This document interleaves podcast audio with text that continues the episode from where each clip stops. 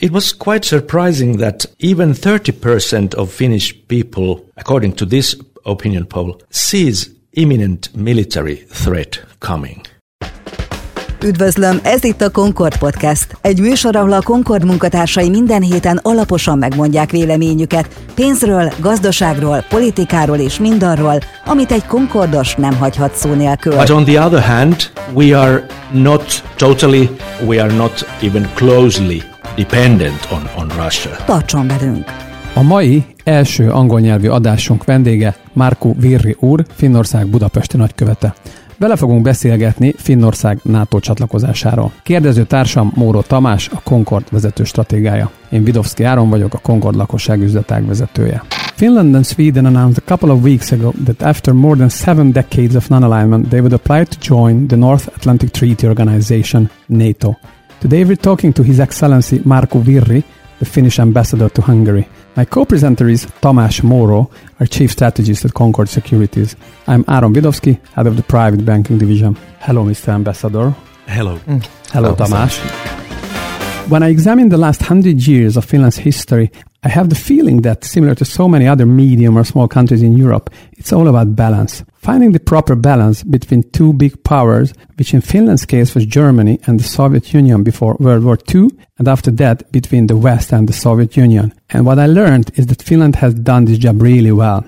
The heavily armed non-alignment approach worked really well in the past 73 years. Would you describe what has changed so dramatically and rapidly in Finnish people's and politicians' thinking in the last couple of months that appended 73 years of this approach? Yes, that's very true that there has been a dramatic change. In January this year, the opinion polls showed still that uh, only less than 30% of the Finnish people were in favor of the NATO membership, and that was about one month before the war in Ukraine started. But right after the start of the war, when there were new opinion polls made, more than 55% of Finnish people showed their favor towards the NATO membership. So the dramatic change happened with the link to this start of the war.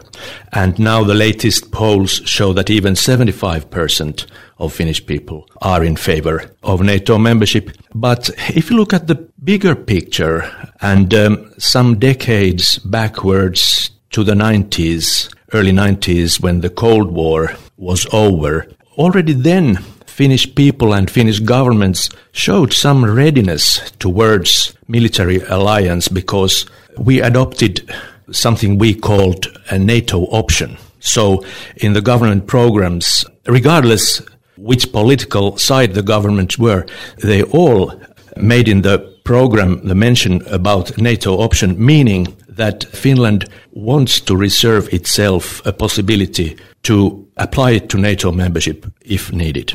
So basically, it meant that uh, you were applying NATO standards in your uh, military equipment, things like that. So you were kind of aligning in terms of technical capabilities and issues with NATO without explicit membership. Yes, we started close cooperation with NATO right in the early 90s, and it has deepened during these 30 years all the time. And we are now totally compatible with NATO militarily, politically, and in any ways. So we are not expecting long negotiations uh, in, on our NATO membership on these issues. Why Finland remained non-aligned, as you discussed, it didn't mean neglecting your army. On the contrary, the Finnish army is one of the most capable in Europe, um, at least compared to the population. So what was the strategy behind this? You were always a little bit afraid of, of Russia or Yes, you are, you are right. Um, the, the Finnish defense forces are very strong. And not only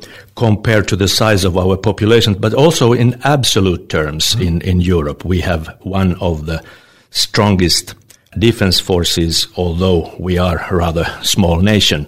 Yes, you are right. I mean, we can put it in many ways. One way to put it uh, is in the words of a former Finnish defense minister who made a speech in Washington more than 10 years ago, and he was asked that uh, if he could name three biggest threats to Finnish uh, security. And his answer was first, uh, Russia, second, Russia, and the third, Russia. Yeah, that's very straightforward. that was very straightforward, but um, this somehow describes the geostrategic position of Finland. We have a long, long border with Russia, more than 1300 kilometers. Also, I mean, why we have such strong defense forces? It's, of course, we think that we need strong defense forces to, to defend our independence, our sovereignty. Our approach is also the so-called concept of total defense. It means that we need it necessary to be ready to defend all Finland. And that needs a lot of, lot of forces because in European standards we are a rather large country, although, although we are small by population. What probably uh, most of the people don't know in Hungary, actually, I was a little bit surprised as well, but it, it says really a lot about Finland's approach that uh, the military service is still mandatory in, in Finland. And There's also a strong reservist force, a very strong reservist yes. force. So it's completely different from what you have in other European countries right now. Exactly. Yes. Our system is, we, we have this conscription system. I'm sure that we will always have it, whether we are members of NATO or not. We need to remain with, with that. Uh, that's clear. And I think, by the way, that NATO had something against it. On the contrary, it's also good for NATO, I would say. Conscription system, yes, it means in, in practical terms that every Finnish man does his military service around at the age of 19 years. And uh, that also allows us to have this huge reserve, as you, as you mentioned. Our uh, strength of our wartime forces is 280,000, but we have a reserve of about 900,000. That's really a, a large number. Yeah, just in comparison, the Russian army that attacked the Ukraine was like something like 200,000. So compared to this, even the regular Finnish army, um, Which is 280,000? Yeah, and then. It's, it's, it's, yeah. it's, a huge number. That's 280,000. Actually, it's a so-called wartime strength. They are not uh, professional soldiers, but they are trained, conscripted soldiers that are in the first reserve. Uh-huh. In addition to them, we have almost 900,000 more of reservists between age of uh, 18 and 60. One of the uh, most significant issues of uh, Finland and Sweden being a NATO member is the uh, Turkish opposition and, and the Turkish uh, politicians, especially the Turkish president, says that uh, they are opposing your membership for various reasons, which may or may not be that true. So, how do you see the the Turkish uh, opposition to your membership? Is it is it a hurdle that can be overcome, or is it a um, more difficult step to, to make? Well, first of all, I, I would I would like to express my my thanks for the strong support shown to our NATO membership bid by by our EU and NATO partners. And also Turkey has supported this NATO's open door policy and has earlier indicated support to Finland's membership. So against this background, the recent developments have been surprising, I, I, have to say. And now the North Atlantic Council and the allies need to have their own discussions and process Finland's application. And um, I, I, presume this will take its time. As regards to Turkey's statements recently, it's understandable that uh, in these kind of processes, different issues may be raised by different stakeholders. And um, it's important that the possible uh, security concerns of all NATO member states will be addressed. That's, that's clear, of course. Turkey has raised its security concerns, including related to the PKK, that is considered as a terrorist organization in the EU. Finland condemns terrorism in all its forms, and also organizations su- such as the PKK are considered as terrorist organizations also in Finland. We have been in active contact with Turkey at different levels regarding our NATO membership bid, and we wish to continue our constructive dialogue and are ready to discuss the outstanding issues with Turkey. Uh, I, I, can tell you that today's newspapers tell that uh, the Finnish delegation is right now today in Ankara having those discussions with with Turkey. And I can I can also add that the bilateral relationships between our two countries have been and, and are well functioning, and uh, there are several areas of common interest. And I believe it's in our mutual interest to find constructive ways forward. So that tells me that we can be optimistic that this will not be a hurdle for uh, for Finland. And we are optimistic in, in that, and and we trust that uh, in the end we, we, will find solutions with this issue as well. Back to Russia for for a sec. Do you see any imminent threat, or as the Russian conventional army got significantly weakened in Ukraine, the threat is not credible anymore?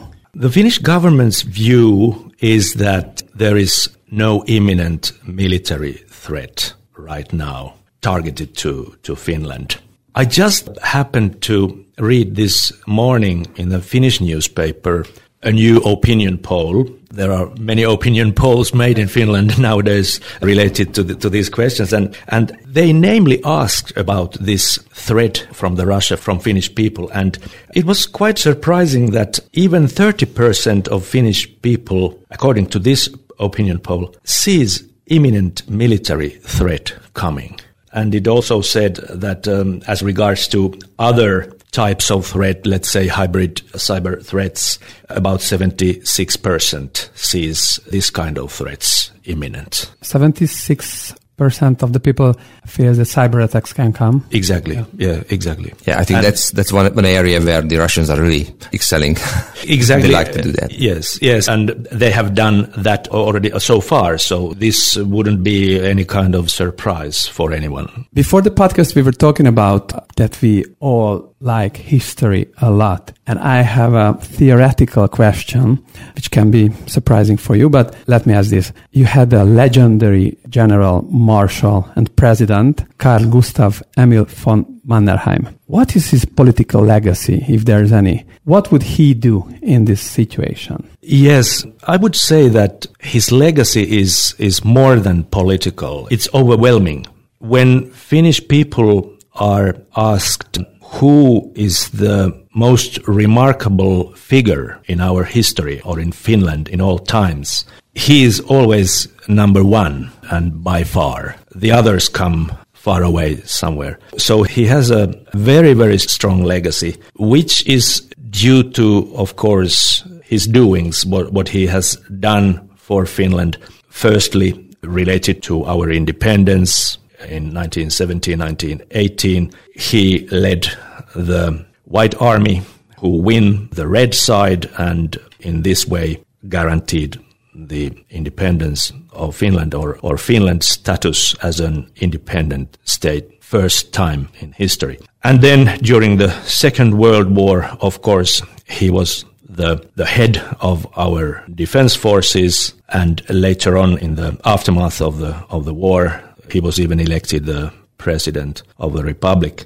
Well, answering to your second question, he was the one who really knew the Russians because he served the Imperial Russian army for 30 years. Since he was uh, 20 years in 1887 until uh, the years of the First World War in 1917 before coming back to Finland. He knew Russians very well. And I think that he haven't had any difficulties to find a right way even today.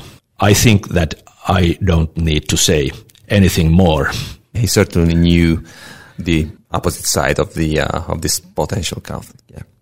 Yes. Okay. There's the other issue of the of the energy supply, and just a couple of days ago, Russia ceased transporting natural gas to Finland and also um, cut power exports to Finland and I know that you just inaugurated a new nuclear power plant in March, so that can really help. So how do you see the energy security of Finland in light of all these, all these developments? Yes, this is of course a very important question. I mean, there are nowadays five nuclear power plants units working in Finland, and they produce about one fifth of, of our energy consumption and uh, about one fourth of our electricity consumption. Almost 30% of the nuclear fuel used in these nuclear power plants comes from Russia. So it's not a significant share, I, I, would say. Then again, if we talk about the natural gas, 100% of our natural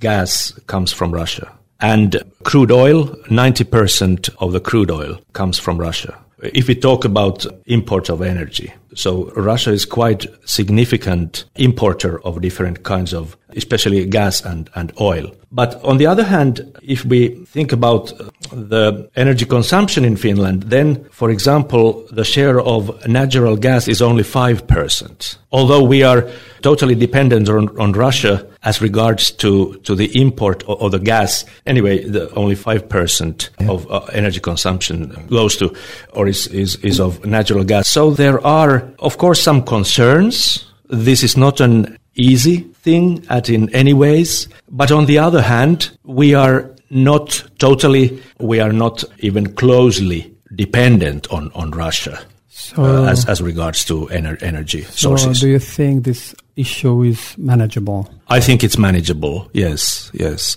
We have experienced uh, similar kind of situations, not actually related to energy so closely, but if we talk about trade in general, when Soviet Union collapsed and its significance for Finland's trade uh, still in the late 80s was quite big. It was uh, in top three of our trade partners. So when, when Soviet Union collapsed, also our trade with Russia collapsed and we needed to find new trade partners and we survived. We, we yeah. did find. I, I remember because that was was the age when Nokia really started to develop in the 1990s. Exactly. And that was a kind of a technology was one of the uh, one of the new ways of Finland's economy to grow after the collapse of the Soviet Union and trade with the Soviet Union. Exactly, yes. So we can say that Finland gets used to this situation because you had similar situations before, not even once, but twice or three times in the last hundred yes, years. Yes, So it's and, nothing and new. it's nothing new. And, and as I said, we are not dependent on Russia energy-wise either. So I'm pretty sure that we can fill those gaps with energy sources from other countries. Let me ask you about trade with Russia in general, mm. because I think you still had quite a significant trade relationships uh, with Russia, and I guess they are now completely cut off Yes. Probably. Yes. Is there any interaction between the two countries right now, or it's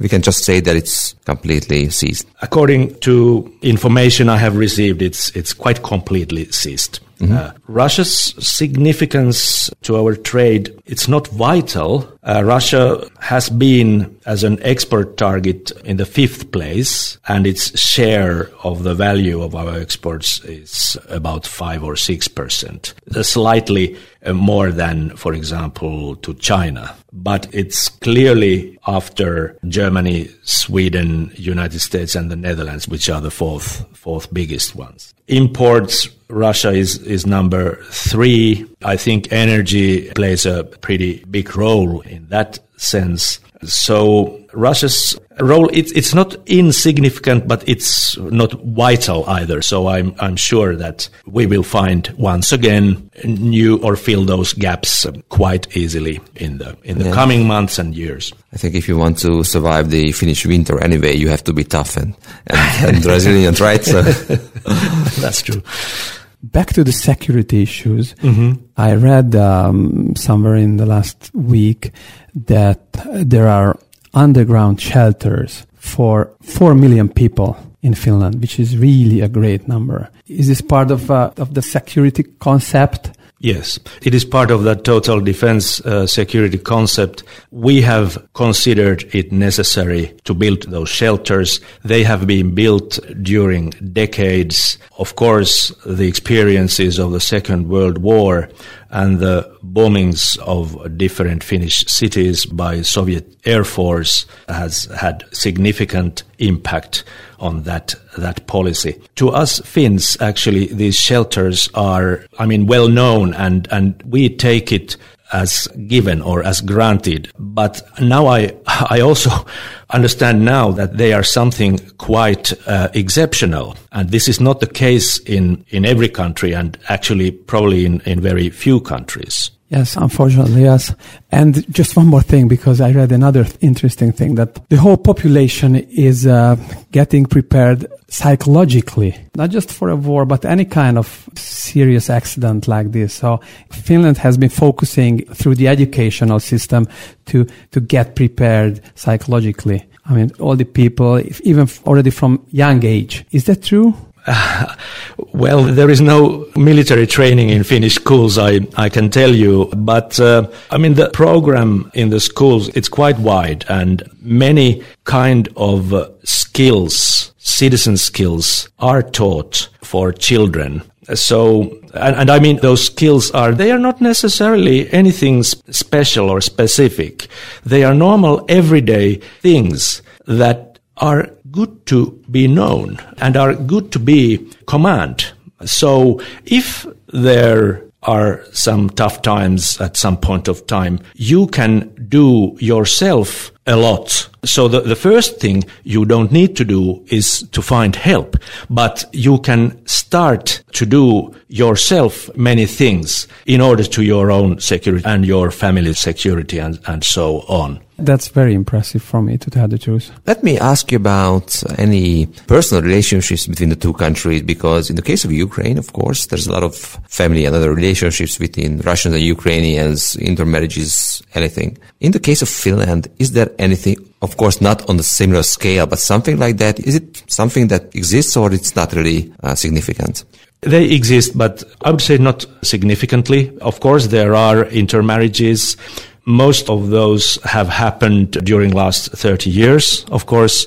But the scale, as you said, it's nothing comparable. It's, it's, it's at all with the scale between Ukraine and, and Russia. I was just asking that uh, regarding any potential threat by Russia to defend the, the Russian population in Finland. I know that, you know, this is something that can be can be created as a reason for for uh, doing something like that. Of course, with the NATO membership, that would be uh, very difficult to do anyway. But that was just uh, the reason for my question. Well, if I may comment, after the collapse of Soviet Union, there has been some influx of Russian people to to Finland. I mean, some Russians have moved to Finland.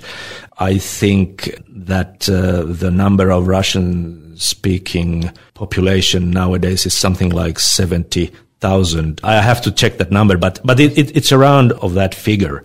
Mm. So that's the fact nowadays. But it's so that is that is not a very big minority. So if I count well, it's about one and a half percent of the whole population, something like that. Yes, something like that. Yeah. And um, how do people generally feel about Russia these days? Of course, this um, attack against Ukraine has changed also uh, the opinions of Finnish peoples on, on Russia quite a lot. I think nowadays people don't have a very nice picture on Russia, I have to say. But on the other hand, I, I, would like to say that Russia has made it itself difficult and, and it's understandable that, that opinions of people towards Russia change. I, I think this is rather general phenomenon in all Europe, for example, probably wider as, as well. Well, we of course want to live in peace with Russia. We want to get back these periods, I mean, after the, or in the 90s and early 2000 when, when we had uh, good possibilities to cooperation and we had very constructive relations and uh, very profitable trade relations for both sides. So, so yeah. th- this is what we want. Yeah, that was the time when Russia opened up to the world anyway in the early 2000 years. So that was that was something that uh, you know everyone expected Russia to become an integrated member of the world economy, and in those years they really become that. So, but then times changed. So here comes the next question. I know it's very difficult to answer. How do you see your your relationships with Russia down the road in light of all what happened in the Ukraine, the war, and uh, the uh, political and military problems that arose. So, is there any chance of of um, being on better terms with Russia, or in the current political system in Russia just doesn't make it possible? Well, I I see our relationship with Russia in the long term going on the same way like our relationship has gone throughout the history. So there are ups and downs. Sometimes there are times of war. Sometimes there are longer periods of peace. It has always been like that.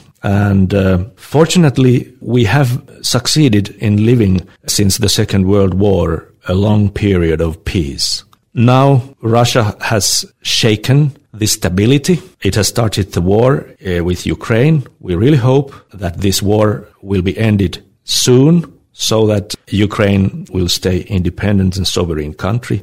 And we also hope that this war will not be escalated to anywhere else. So I'm pretty sure that, that in the longer term, we are going to see again a more peaceful time, better times when we can cooperate with Russia better, have good trade relations. But I also think that this is not going to happen soon and with this kind of politics that Russia has adopted now. Ez itt a Concord Podcast, egy műsor, ahol a Concord munkatársai minden héten alaposan megmondják véleményüket pénzről, gazdaságról, politikáról és mindarról, amit egy Concordos nem hagyhat szó nélkül. Mr. Ambassador Marco Virri, thank you very much for being with us today. Thank you so much. Thank you.